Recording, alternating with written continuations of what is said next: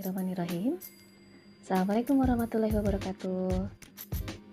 Halo semuanya. Alhamdulillah Ibu doakan semoga hari-hari kita Senantiasa diberkahi Allah subhanahu wa Dan senantiasa dimudahkan olehnya. Kali ini kita akan masuk pada pertemuan kelima Yang akan membahas tentang motif motivasi Dan juga terkait dengan psikomotor Motif motivasi masuk dalam aspek konatif dan berikutnya terkait dengan tadi ya psikomotor. Sudah siap semuanya? Kita akan mulai.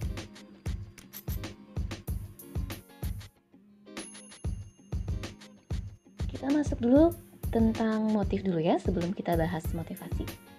Jadi apa itu motif? Nah motif itu ada dua ya yang pertama itu adalah yang sifatnya asali, yang kedua ada lagi yang dipelajari. Apa itu yang namanya asali? Jadi motif asali itu adalah uh, motif ataupun dorongan ataupun bisa kita katakan sebagai kebutuhan yang berasal uh, dari dalam yang sifatnya itu alamiah, narulia, ya Eh, dan muncul karena kebutuhan yang vital atau kebutuhan-kebutuhan yang penting. Misalnya rasa lapar, rasa haus misalnya, eh, dan juga eh, kebutuhan seksual itu juga masuk ke dalam motif asali atau tidak perlu dipelajari. Nah, Anda kan tidak tidak perlu mempelajari bagaimana rasa lapar kan atau bagaimana sih haus itu gimana sih kayak rasa haus tuh gitu ya kan tidak seperti itu. Ketika anda misalnya merasa aduh lapar kekurubukan ya anda pasti akan mencari makanan yang bisa dimakan. Atau misalnya ketika anda aduh kayaknya nih saya kurang minum nih tenggorokan kering. Nah itu kan tidak kemudian eh kenapa sih eh, apa sih kalau misalnya di dalam tenggorokan kok rasanya aneh kering gitu ya. Itu tuh apa namanya? Apa yang harus saya lakukan? Nah nggak begitu kan?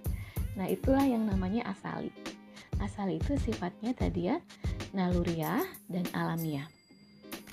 Nah, kemudian yang kedua, ada lagi yang namanya motif dipelajari. Nah, dipelajari ini ini adalah dari hasil pengalaman, dari hasil pengamatan begitu ya. Jadi sifatnya tentu saja berbeda antara asali dan juga dipelajari. Nah, kalau motif dipelajari ini muncul karena uh, interaksi antara individu dan individu di dalam masyarakat, di dalam keluarga, begitu ya. Kemudian juga bisa di dalam sekolah atau bahkan di dalam lingkungan negara sekalipun. Nah, itu dipelajari. Contohnya apa? Misalnya yang dipelajari itu adalah e, rasa malu dan juga rasa takut, gitu ya. Kenapa sih banyak anak-anak yang takut misalnya e, sama dokter misalnya atau takut misalnya e, sama e, misalnya sama jurig. nah, itu karena sebetulnya e, di dalam keluarga itu kadang anak-anak misalnya kalau dia nggak mau makan itu selalu ditakut-takuti oleh orang tuanya. Ayo, nanti dibawa ke dokter, disuntik sama dokter. Nah, ya kan? Nah, makanya kemudian anak-anak ketika dibawa ke dokter itu takut. Kenapa? Karena ada informasi-informasi yang diberikan oleh orang sekitarnya yang menyatakan bahwa menakutkan kalau ke dokter itu gitu. Nanti takut disuntik dan lain sebagainya. Nah itu adalah motif yang dipelajari begitu ya. Takut. Kemudian malu misalnya itu juga malu dipelajari. Misalnya eh itu uh, warungnya kelihatan misalnya atau malu auratnya kelihatan uh, pakai baju ya misalnya atau pakai celana ya. Nah itu semua adalah hasil uh, pengalaman begitu ya anda harus bisa membedakan antara motif asali dan juga motif yang dipelajari. Nah, namun demikian sebetulnya dalam perilaku seharian sering kali kita akan sulit untuk memisahkan apakah ini motif asali ataukah ini adalah motif yang dipelajari, begitu ya. Karena misalnya contoh e, rasa lapar. Rasa lapar itu adalah e, motif e, tadi ya yang sifatnya alamiah. Kemudian kita makan. Nah, pada saat kita makan, kita kan melakukan pemilihan ya. Pada saat pemilihan itu uh, kita barangkali punya reference bahwa oh ini makanan ini enak, ini tidak enak. Oh kalau makan di tempat yang ini, ini harganya mahal. Yang ini harganya murah, begitu ya. sehingga anda kemudian berpikir oh saya kayaknya kalau nanti makan siang uh, kayaknya nggak akan ke sana deh gitu kayaknya mending ke warung yang sebelah sini deh nah ya kan itu adalah motif yang berasal dari asali awalnya tapi kemudian diperluas sehingga dipelajari. Kenapa dipelajari? Karena anda mendapatkan informasi dari pengalaman. Begitu ya? Paham ya? Oke.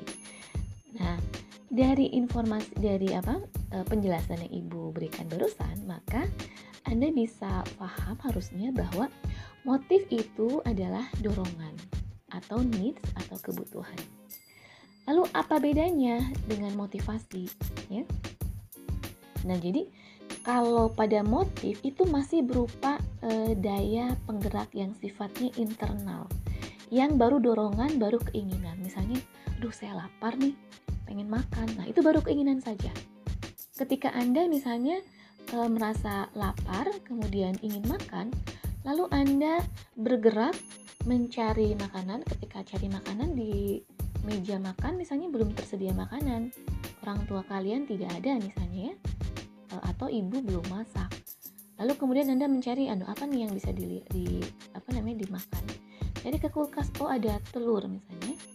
Nah kemudian anda um, apa uh, mengolah telur tersebut misalnya kemudian menjadi bala-bala digoreng menjadi telur mata sapi atau telur dadar misalnya.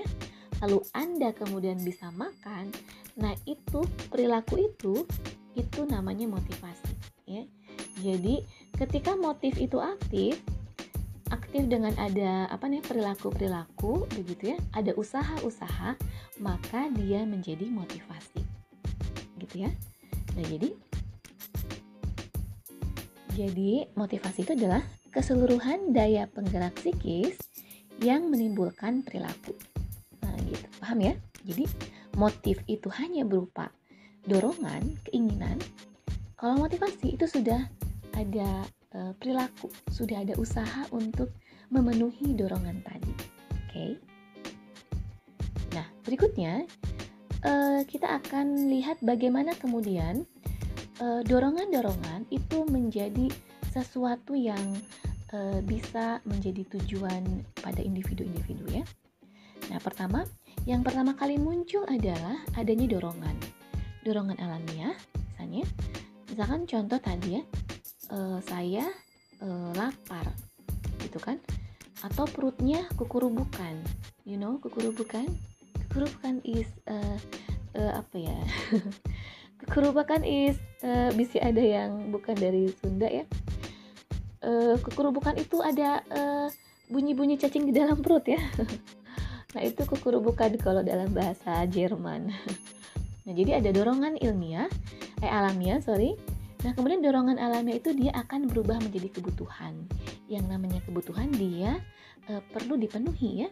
Nah, ketika dia perlu dipenuhi, maka akan ada keadaan siap individu e, akan berusaha untuk mencari cara untuk bisa memenuhi kebutuhan tersebut ya. Nah, lalu dari keadaan siap ini dia berbuat sesuatu begitu ya untuk memenuhi rasa laparnya sehingga tujuannya itu tercapai. Karena apa tujuannya? Tujuannya adalah menghilangkan rasa lapar. Begitu ya. Nah, nanti yang akan membedakan perilaku individu itu adalah dari e, perbuatan dalam memenuhi kebutuhan tadi. Kalau dorongan barangkali mungkin umumnya orang sama ya. Tetapi yang berbeda itu adalah e, bagaimana individu berbuat untuk memenuhi kebutuhan. Nah, itu akan akan berbeda. Misalnya sama-sama kita punya rasa lapar. Rasa lapar yang kita rasakan dengan rasa lapar yang dirasakan oleh misalnya pemulung misalnya eh, orang-orang uh, yang misalnya tidak memiliki pekerjaan pengangguran itu kan akan berbeda cara pemenuhannya. Kalau kita mungkin masih bisa minta sama orang tua, masih bisa cari di rumah kira-kira ada apa. Tapi kalau pemulung, pengangguran yang tidak punya pekerjaan, tidak punya uang, barangkali yang terpikir untuk memenuhi adalah gimana caranya biar saya makan, oh yaudah saya mencuri. Nah gitu kan. Atau bahkan ada juga yang untuk memenuhi rasa lapar, kemudian dia membunuh. Bahkan ada juga yang sampai misalnya, Alhamdulillah ini balik ya, murtad begitu ya. Ada kan kasus-kasus yang dia berpindah agama dari Islam, kemudian memeluk agama lain, karena apa? Karena rasa lapar, begitu ya. Nah, jadi uh, setiap dorongan-dorongan yang akan memunculkan ke kebutuhan dan keadaan siap itu akan dimaknai berbeda oleh setiap individu bergantung dari ah, kembali ke materi yang sebelumnya Ibu berikan terkait dengan bagaimana dia mempersepsikan diri dan lingkungannya. Kalau yang menjadi persepsi atau preferensi dia adalah nilai-nilai Islam, nilai-nilai moral, maka dia akan berusaha memenuhi tujuan hidupnya dengan cara-cara yang baik. Tetapi ketika yang menjadi kebutuhan-kebutuhan yang menjadi referensi dalam kehidupannya itu adalah hal-hal yang sifatnya uh, sesaat, hal-hal yang sifatnya pragmatis, maka dia barangkali akan menghalalkan segala cara. Gitu ya? Maka kita bisa melihat misalnya kenapa sih kok ada uh, orang yang sudah kaya tetapi kok dia serakah greedy misalnya. Kenapa ada koruptor-koruptor misalnya? Kenapa misalkan orang-orang pemerintahan atau misalnya orang-orang pejabat ya kemudian dia uh, bisa melakukan korupsi? Kenapa misalnya seperti yang luar biasa rakyat itu sangat mencekik misalnya? Kenapa memperlakukan rakyat itu seperti orang uh, kelas rendah dan lain sebagainya? Itu tadi ya terkait dengan motif motivasi gitu ya. Dan juga bagaimana dia memenuhi kebutuhan tersebut. Paham? Sampai sini mudah-mudahan bisa dipahami ya. Baik. Berikutnya uh, la, apa uh, layar berikutnya kok layar ya? Halaman berikutnya kita akan lihat terkait dengan uh, lingkaran motivasi ya. Nah jadi kita akan mulai dari yang paling tengah yang paling dalam.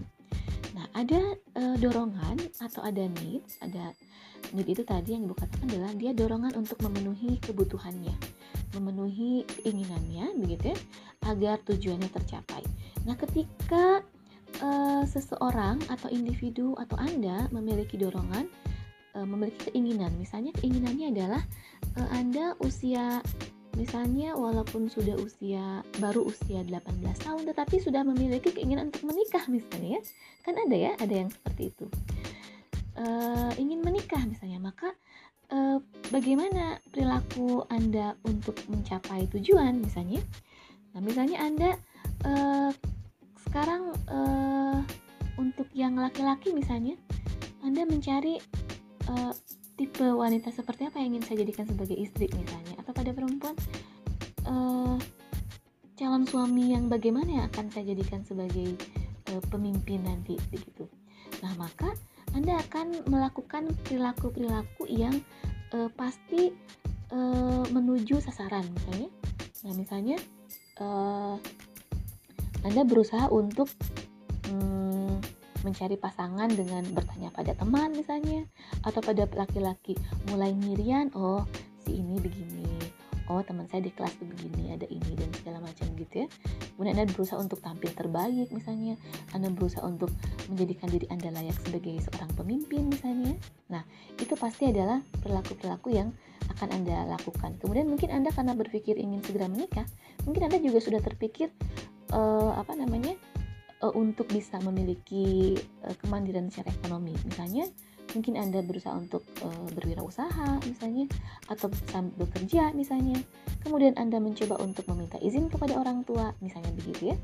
Nah, itu perilaku-perilaku yang e, muncul karena e, tujuan e, untuk menikah tadi ingin tercapai. Nah, sehingga ada perilaku-perilaku yang dihindari. Misalnya apa perilaku yang dihindari? Misalnya ketika e, apa namanya uh, ada ada teman yang mengajak untuk uh, main-main misalnya atau mengajak menghabiskan uang misalnya. Nah, kemudian Anda menolak karena Anda merasa bahwa aduh nanti uh, tabungan saya menipis nih ya. Nanti tujuan saya untuk menikah untuk mengumpulkan uh, apa namanya Maisyah ya agar mendapatkan Aisyah. itu nanti akan semakin jauh nih sedangkan saya harus mengumpulkan dulu nih pundi-pundi gitu ya. Nah, itu pasti akan ada perilaku-perilaku yang dihindari. Sehingga kebutuhan Anda terpenuhi, pada saat kebutuhan terpenuhi, kemudian Anda merasa bahwa oh, sudah siap, saya sudah punya calon misalnya, kemudian saya juga sudah mengumpulkan uang, saya sudah punya pekerjaan walaupun uh, masih belum mapan, tetapi sudah ada usaha-usaha misalnya, sehingga uh, Anda kemudian meminta izin kepada orang tua Anda, kepada orang tua uh, perempuan misalnya, dan akhirnya tujuan Anda untuk menikah misalnya tercapai begitu ya. Nah, lalu ketika sudah tercapai, apa yang dirasakan? Nah, tentu saja ada rasa lega ya. Ada ada kepuasan bahwa alhamdulillah nih tujuan yang saya harapkan itu tercapai. Nah, jadi itu e, terkait dengan lingkaran motivasi. Ini berkaitan dengan banyak hal ya lingkaran motivasi ini. Jadi, misalkan termasuk misalnya Anda punya keinginan untuk bisa e, mendapatkan nilai yang cum laude ya atau menjadi mahasiswa berprestasi. Pasti perilaku-perilaku Anda itu akan e, menuju pada e, tujuan yang Anda capai tadi, begitu ya. Nah, tetapi sebaliknya misalkan ketika tujuan itu tidak tercapai, maka apa yang dirasakan? Nah, tentu saja ada perasaan sedih, begitu ya. Ada perasaan uh, apa namanya uh, kecewa, begitu ya, karena tadi tujuan tidak tercapai. Tapi ketika ada perasaan seperti itu, maka dia akan memulai kembali, dia akan mereorganisasi kebutuhannya. Apa yang salah ya? Apakah dari cara perilaku, dari perilakunya ataukah dari cara dia melakukannya, gitu ya? Nah, jadi e, ketika sekali lagi ketika tujuan tidak tercapai maka akan ada e, reorganisasi. Gitu ya. Dia akan e, apa namanya e, mengulas kembali. Begitu. Dan itu akan menjadi dorongan-dorongan yang lain. Begitu ya. Nah jadi sekali lagi ketika misalnya satu dorongan satu keinginan sudah terpenuhi maka akan muncul dorongan-dorongan yang lain begitu misalnya kita ingin e, anda misalnya ingin punya kendaraan misalnya punya motor Begitu selesai punya motor, maka kemudian setelah selesai terpenuhi, akan ada dorongan yang lain. Oh, saya ingin punya mobil, gitu ya. Berikutnya sudah terpenuhi, saya ingin punya truk, saya ingin punya helikopter misalnya. Nah, jadi terus terus itu muncul ya dan meningkat umumnya ya. Nah, maka kemudian uh, ada uh, apa namanya? Uh, dari situ kita bisa melihat bahwa ya manusia itu tidak pernah berpuas diri, ya. Karena akan ada selalu keinginan-keinginan yang lain yang lebih tinggi begitu. Untuk meredam ini makanya kemudian kita harus punya rasa konaah ya kalau dalam Islam tuh cukup terhadap apa yang dimiliki begitu. Tetapi uh, bukan berarti kita tidak boleh punya keinginan yang uh, tinggi yang mulia begitu tetapi yang paling penting adalah bagaimana agar kita tidak dipertuhankan oleh rasa uh, perasaan uh, apa namanya rasa rasa puas yang tidak berkesudahan. Eh, Jadi maksudnya terus merasa tidak puas akan sesuatu begitu ya. Dan itu akhirnya akan membuat kita menjadi orang yang tidak bersyukur begitu ya. Jadi hati-hati terhadap kondisi-kondisi seperti ini begitu ya. Oke. Nah berikutnya kita masuk pada jenis-jenis motivasi. Sebetulnya motivasi itu ada dua, ada motivasi intrinsik, ada juga motivasi ekstrinsik.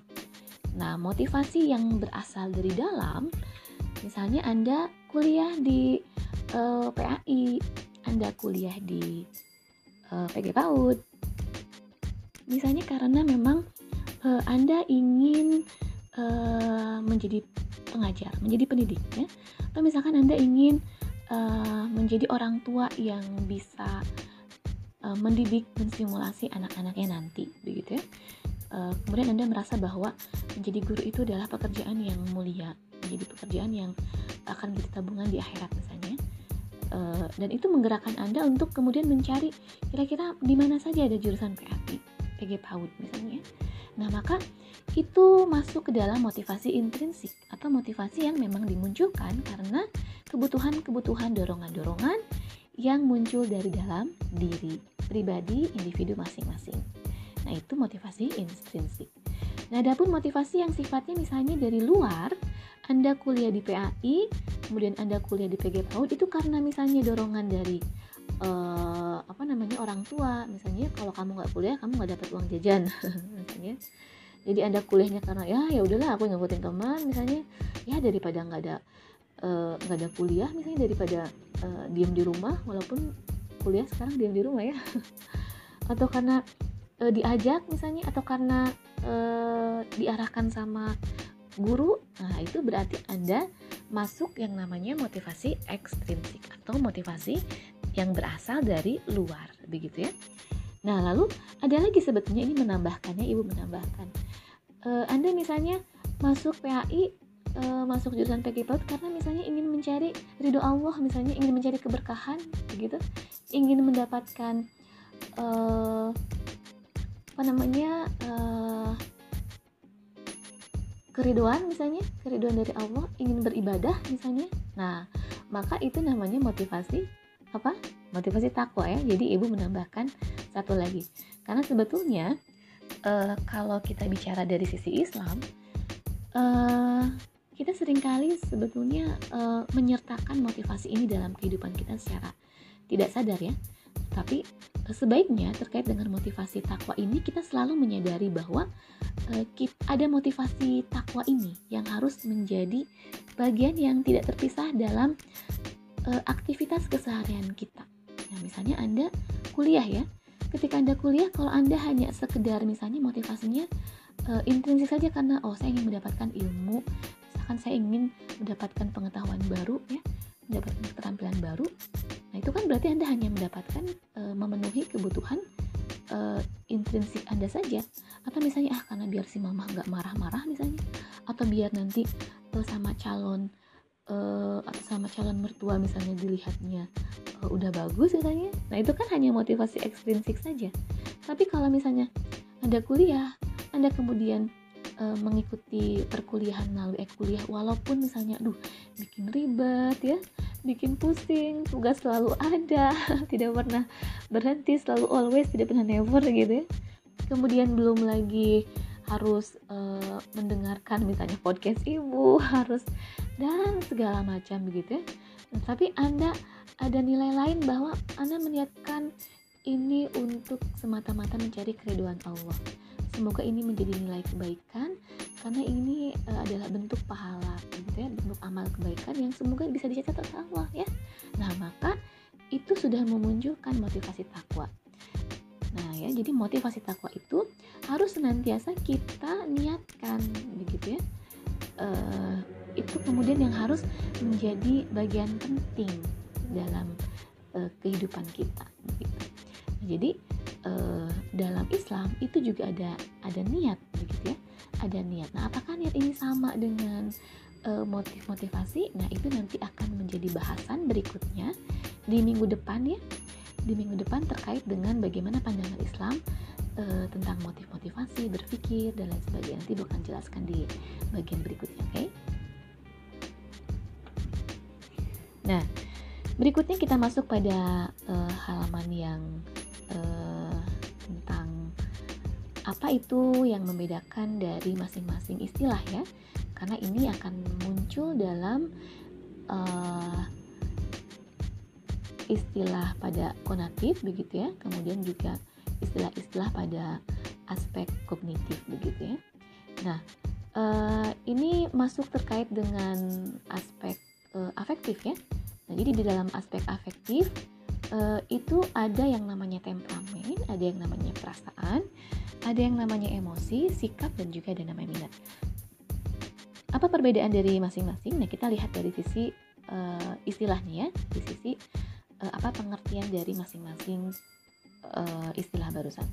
Nah, temperamen ini adalah uh, nada dasar atau alam perasaan yang mendasari diri individu masing-masing, gitu ya. Uh, itu yang kemudian mencirikan uh, bagaimana ekspresi-ekspresi dari setiap individu terkait dengan misalnya uh, apa namanya ada sedih, pesimis, gembira, misalnya optimis gitu ya. Uh, nah temperamen ini sering kali disalahartikan ya. Kita barangkali menganggap bahwa temperamen adalah uh, apa namanya uh, sesuatu yang buruk ya. Misalnya oh ini orangnya temperamen misalnya oh tukang marah-marah. Nah sering kali begitu ya. Tapi sebenarnya temperamen adalah dari e, nada dasar ya yang mendasari perasaan. Nah, setiap orang tuh punya e, cara dalam mengekspresikan dirinya. Ada orang yang senang itu kemudian dia e, berekspresi e, terlihat sangat senang, mungkin dia e, melompat kegirangan, dia tertawa ya. Kemudian dia e, apa? E, ekspresif begitu ya uh, ada juga orang yang merasa senang tapi kemudian dia hanya tersenyum kemudian dia hanya seperti uh, apa namanya uh, apa ya terlihat seperti santai begitu ya. Nah itu adalah uh, temperamen. Nah temperamen ini sifatnya dia menetap ya. Dan itu menjadi ciri pada masing-masing individu begitu ya. Nah e, contoh misalnya orang yang dia cenderung ekspresif maka dia akan mendasari e, dia akan memperlihatkan emosinya. Ketika dia marah dia akan terlihat marah ya. Ketika dia kesal dia akan sangat terlihat kesal. Nah, ada yang sebaliknya. Ada ada lagi yang misalnya kalau kebalikannya dia ketika dia marah dia mencoba untuk uh, apa namanya tidak memperlihatkan uh, amarahnya atau mungkin dia terlihatnya diam gitu ya. Hanya wajahnya saja merah misalnya begitu. Nah ada lagi yang marah itu misalkan dia uh, memukul kemudian dia melempar. Nah itu namanya nada dasar ya. Nah jadi uh, itu uh, adalah temperamen. Nah kalau perasaan perasaan ini adalah momentum yang timbul yang sifatnya itu intensional. Jadi intensional itu adalah uh, apa namanya uh, dalam waktu yang bisa uh, berbeda ya ataupun yang misalnya tiba-tiba uh, bisa muncul tiba-tiba begitu ya.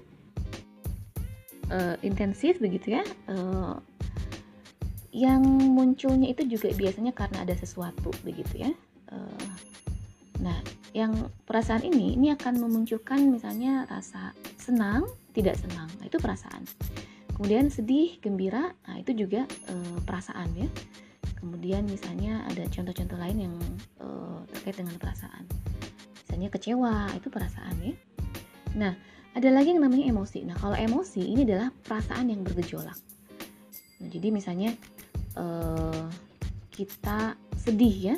Nah kemudian ada perasaan sedih yang kita rasakan nah lalu perasaan itu kemudian e, meluap-luap membuat kita menjadi uh, apa namanya um, uh, terpuruk misalnya kemudian atau membuat kita menjadi sangat marah misalnya. Nah itu berarti namanya sudah masuk pada emosi ya. Jadi karena ada perasaannya yang bergejolak begitu ya.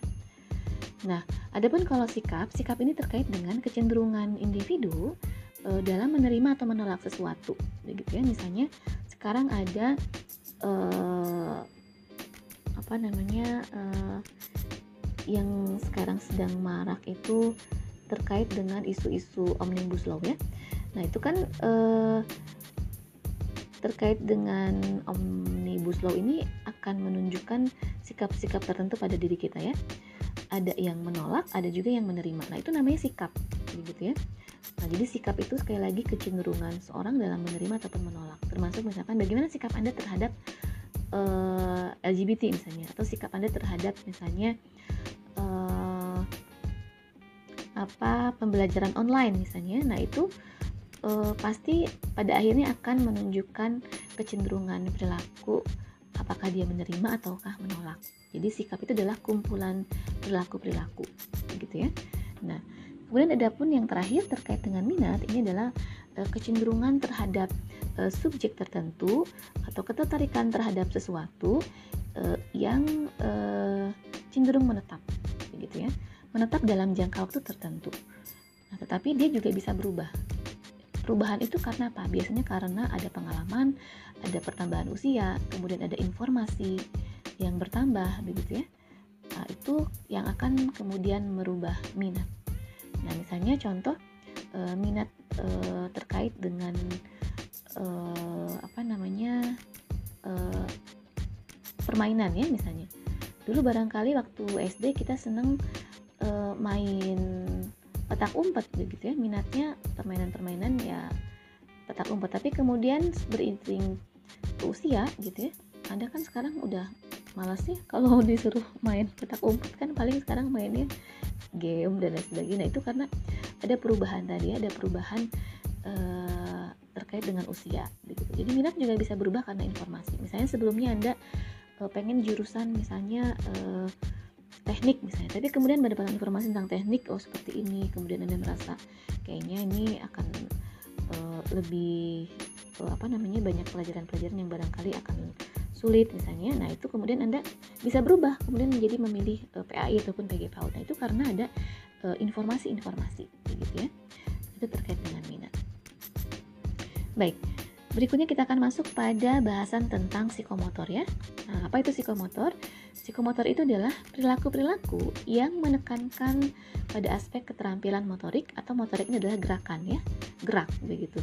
Uh, yang melibatkan fungsi sistem syaraf dan juga otot uh, atau neuromuscular system dan juga fungsi psikis ya atau aktivitas uh, aktivitas uh, mental dan nanti bentuk dari uh, psikomotor ini adalah uh, aktivitas fisik ya atau gerakan-gerakan uh, tadi ya gerak gitu. Nah lalu apa sebetulnya tingkatan kemampuan uh, psikomotor? Nah ini ibu uh, berikan contoh dari Herov ya.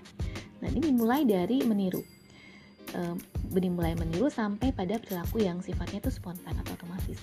Nah, misalnya uh, contoh misalnya uh, apa namanya Anda uh, mau belajar uh, menggunakan uh, belajar nyetir ya, misalkan nyetir mobil. Nah, pasti ketika Anda belajar nyetir, nyetir mobil itu kan Anda akan melihat dulu ya. Uh, apa meniru dulu, meniru dulu orang lain begitu ya. Uh, tapi pasti dengan contoh barangkali contohnya mungkin anda melihat di YouTube atau anda melihat uh, ayah kalian misalnya ayah anda kakak misalnya atau saudara dan lain sebagainya. Lalu kemudian dari imitasi dari meniru itu kemudian ada manipulasi begitu ya. Nah uh, manipulasi ini adalah kita meniru tapi kemudian kita mencoba untuk menyesuaikan dengan diri kita. Kalau misalnya cara mengacara memegang setirnya pada bapak tuh ya atau uh, orang yang kalian tiru itu dia misalnya uh, apa namanya uh, memegangnya gimana gitu ya misalnya terlihat apa ya kayak sopir angkot misalnya atau sopir truk tapi kemudian kalian mencoba untuk memanipulasi dengan oh saya ingin seperti misalnya uh, uh, apa ya uh, Ridwan Hanif misalnya atau siapalah gitu ya nah maka yang Anda lakukan adalah ini sudah manipulasi ya. Jadi Anda melakukan sesuatu itu tanpa melihat lagi e, contoh ya. Jadi sebelumnya Anda misalnya di bagian imitasi itu meniru dengan contoh misalkan Anda kan mencoba untuk mengingat-ingat oh ini kalau mau pindah gigi ini harus begini ya. Misalnya harus oh, pegang apa tekan kupling lalu pegang pindahin giginya begitu. Uh, itu itu dilihat ya kalau pada imitasi. Kalau manipulasi dia anda harus mengingat tetapi uh, anda harus melakukan tapi anda mengingat mengingat begitu ya. Nah lalu dari situ anda kan sudah mulai uh, apa namanya muncul perilaku yang sifatnya sudah mulai sedikit lancar. Jadi sekali dua kali tiga kali barangkali anda sudah uh, mulai tidak perlu lagi dengan uh, apa namanya uh, melihat orang lain tapi anda sudah bisa menjalankan mobil itu sendiri misalnya. Walaupun kadang masih agak-agak sulit untuk misalnya parkir gitu ya. Nah, lalu yang berikutnya uh, ini sudah artikulasi terus sudah akurat dan sudah cepat. Nah jadi uh, apa namanya uh, anda sudah bisa memarkir dengan lebih baik misalnya kemudian uh, yang sebelumnya harus lihat kiri kanan anda uh, harus lihat ke belakang misalnya harus keluar dulu kalau mau parkir. Nah ini anda sudah hanya melihat spion misalnya itu sudah sudah bagus misalnya. Nah berikutnya ada lagi perilaku yang sudah uh, masuknya spontan dan otomatis. Jadi misalnya yang sebelumnya anda kalau misalnya nyetir itu jangan diganggu karena harus konsentrasi karena masih baru harus mengingat-ingat tapi kalau sudah pada taraf naturalisasi atau otomatis maka anda melakukan uh, atau Anda mengendarai mobil itu sudah uh, sambil ngobrol, sambil bisa bernyanyi, sambil ada telepon, bisa sambil melakukan sesuatu begitu. Ya. Nah, itu sudah masuk perilaku yang otomatis begitu ya. Nah, itu terkait dengan tahapan-tahapan uh, perilaku psikomotor. Nah, gitu. Nah, jadi terkait dengan tahapan-tahapan perilaku psikomotor ini, ini sampai pada perilaku-perilaku yang sifatnya itu uh, gerakannya ini efisien begitu ya. Oke. Okay. Eh, domain psikomotorik ini ada empat ya. Dari mulai pertama adalah ada kesiapan atau uh, kesiapan ini adalah uh, istilahnya uh, ada mental set ya. Nah, jadi misalnya uh, contoh misalnya uh, Anda mau ya tadi ya uh, belajar motor atau belajar mobil. Nah, pasti ada kesiapan secara uh, mental dulu bahwa oh saya harus sekarang uh, mau belajar nih. Sedangkan yang namanya di jalan itu kan uh, kehidupannya keras ya. Diserempet orang didahului orang gitu ya. Nah maka harus ada kesiapan. Kesiapan untuk uh, bisa mengendarai dan kesiapan untuk bisa menjaga uh, kondisi psikis ya. Jangan sampai kemudian uh, panas di jalan ya. Jangan sampai kemudian uh, apa namanya uh, ter ter apa ya uh, apa istilahnya itu terpanasi apa terpanasi? Uh, apa ya kan kalau di jalan tuh panas ya. Panas dalam arti bisa mudah emosinya tuh mudah mudah uh, bergejolak gitu ya. Naon sih itu namanya? Kok ibu jadi lupa? Ya itulah ya. Uh, kapanas panas itu naon atau istilahnya? Ibu lupa ya. Astagfirullah.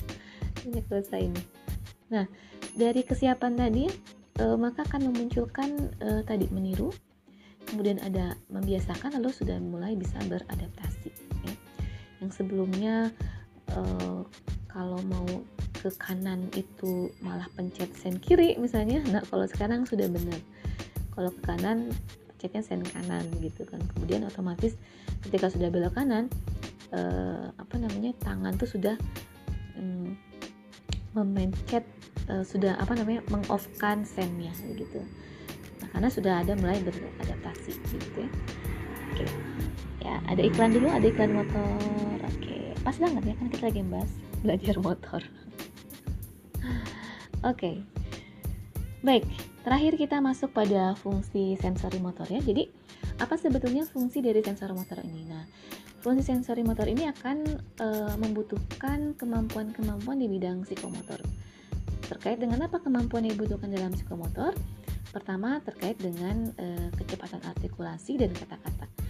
E, para anchor, misalnya para pembawa berita, atau misalnya kita lihat Najwa Sihab, kok dia luar biasa sih e, bisa di telepromnya itu dia bisa menyebutkan dengan cepat. Padahal kadang ibu misalnya kadang coba ngikut-ngikutin gaya-gaya Najwa Shihab ibu ada aja kata-kata yang ke keblibet gitu ya ada yang agak sedikit keserempet gitu sih e, kata padahal sama-sama baca ya nah kalau pada Najwa Shihab kemudian kenapa dia sangat lancar dia cepat misalnya artikulasinya dia tepat penggunaan kata-katanya juga sesuai dengan teleprom itu karena tadi fungsi sensori motoriknya ya itu terkait dengan fungsi sensori motor nah ada lagi juga Fungsi sensori motor ini terkait juga dengan kecepatan menulis. Misalnya pada wartawan tuh kan dia sangat cepat e, menulisnya. Kalau dulu tuh ada istilahnya stenografi. Jadi tulisan-tulisan simbol-simbol khusus yang digunakan oleh para wartawan untuk bisa menuliskan e, untuk bisa merekam apa yang disampaikan oleh narasumber ya. Direkamnya melalui tulisan. Kalau sekarang kan sudah ada sudah banyak alat rekam ya bisa dari HP begitu nah kalau dulu barangkali itu masih terbatas nah makanya kemudian dari stenografi dan mereka cepat sekali menulisnya. Nah ataupun kita misalnya barangkali di antara kita ada yang cepat menulis begitu. Jadi ada sudah satu paragraf yang lain baru satu kalimat. Ada yang begitu. Nah orang-orang yang seperti ini berarti dia fungsi sensori motoriknya ini berjalan dengan optimal begitu ya. Juga termasuk dengan kecepatan bicara. Nah, kecepatan bicara ini juga melakukan eh, ini juga merupakan uh, bagian dari fungsi sensori motorik. Terkait dengan kecepatan bicara, ada orang-orang yang bicaranya sangat cepat. Misalkan contoh ibu, ibu tuh sebetulnya bicaranya juga uh, sangat cepat ya. Uh, maka kadang, maka kadang ibu bicara tuh kadang suka belibet karena kecepatan otak dengan kecepatan mulut itu berbeda ya. Otak tuh lebih cepat, mulut agak sedikit lambat. Jadi kalau kita mau ngomong sesuatu kelimpet nah itu karena otaknya udah mikirnya ke mana gitu gitu ya nah itu e, kecepatan bicara. Tapi ada juga orang yang bicaranya cepat tapi kemudian juga dia e, lancar gitu ya. Nah itu fungsi sensori motoriknya e, itu ada ada kesinambungan. Nah kalau ibu suka masih ada ada agak keseribet gitu ya. Keseribet keserimpet. Kemudian juga terkait contoh yang lain misalnya kecepatan menjahit Nah ya kalau kita lihat pada pegawai-pegawai pabrik itu kan mereka kecepatan luar biasa ya e, karena sudah terlatih ya. Tadi ada ranah tadi ada kesiapan, ada meniru, ada membiasakan, ada juga perilaku adaptasi. Nah sebetulnya kita juga bisa e, e, cepat juga, tetapi kan kita tidak tidak men, kita kan bukan e, buruh pabrik ya dan kita tidak melatih diri kita untuk bisa seperti itu. Nah jadi sebetulnya itu semua bisa dipelajari, itu semua bisa dilakukan kalau anda ada ada latihan-latihan khusus gitu ya e, terkait dengan e, apa pun itu begitu ya. E, ya contoh kayak tadi pegawai pabrik itu kan cepat sekali atau misalnya yang linting rokok ya pegawai rokok tuh itu kan cepat banget tuh lintingnya. Nih kurang dari satu detik itu sudah satu-satu gitu. Nah itu karena uh, itu adalah bagian dari fungsi sensori motorik ya. Kok bisa sih? Padahal kita mah nggak bisa. Ya karena kita mah tidak dilatih gitu ya. Karena uh, dari awal kesiapan tidak ada kesiapan kita untuk itu gitu. Kalau yang lain memang yang buruh itu karena karena memang mereka uh, ada kesiapan untuk itu gitu dan melatih diri. Nah jadi artinya kalau kita bisa melatih diri uh, apa namanya sebetulnya kita bisa-bisa aja begitu ya. Oke baik itu uh, penjelasan ibu kali ini terkait dengan gejala perilaku berkaitan dengan aspek uh, afektif, konatif dan juga psikomotor ya. Nah, berikutnya untuk minggu depan, minggu depan ini ada tugas kelompok. Ini bentar Ibu lihat dulu ya. Minggu depan ini kita akan membahas tentang berpikir, ingatan, motivasi, emosi dalam perspektif Al-Quran. Nah ini berarti nanti ada empat e, bahasan ya, nanti masing-masing akan membahas tentang itu. Nanti Bu akan tawarkan kepada Anda apakah Anda mau presentasinya melalui YouTube gitu ya di upload di link YouTube ataukah mau melalui Zoom. E, nanti kita coba bisa sepakati ya. Yang jelas ini uh, dibagi menjadi uh, eh, 8 kelompok ya. Jadi uh, eh, 8 kelompok ini berarti masing-masing ya ada yang berpikir ada dua kelompok, ingatan ada dua kelompok, motivasi ada dua kelompok, emosi ada dua kelompok gitu ya. Karena kalau hanya empat kelompok nanti uh, terlalu penuh ya, terlalu maksudnya terlalu uh, kelompoknya terlalu gemuk gitu, nanti tidak akan efektif begitu. Jadi untuk uh, presentasi ini nanti masing-masing harus punya kesempatan untuk presentasi nanti akan dinilai dari kemampuan presentasi Anda apakah Anda bisa mengungkapkan uh, presentasi melalui bahasa sendiri atau Anda membaca itu tentu saja nilainya berbeda ya. Jadi ketika Anda uh, mempresentasikan menggunakan bahasa sendiri begitu ya tanpa membaca itu nilainya berarti A begitu. Kalau membaca itu berarti nilainya B gitu ya. Jadi uh, silahkan nanti bekerja sama dengan KM kira-kira bagaimana pembentukan kelompoknya ibu bebaskan saja ya. Oke sekian uh, materi kita yang kelima ini semoga anda bisa uh, mengambil hikmah dan juga anda bisa mendapatkan informasi yang baru tambahan-tambahan ilmu dan mudah-mudahan ilmu tersebut bisa bermanfaat untuk anda semua ya baik sekian dari ibu kita akan bertemu minggu depan masih dalam mata kuliah Psikologi Umum dan Perkembangan. Terima kasih semuanya. Wassalamualaikum warahmatullahi wabarakatuh. Dadah.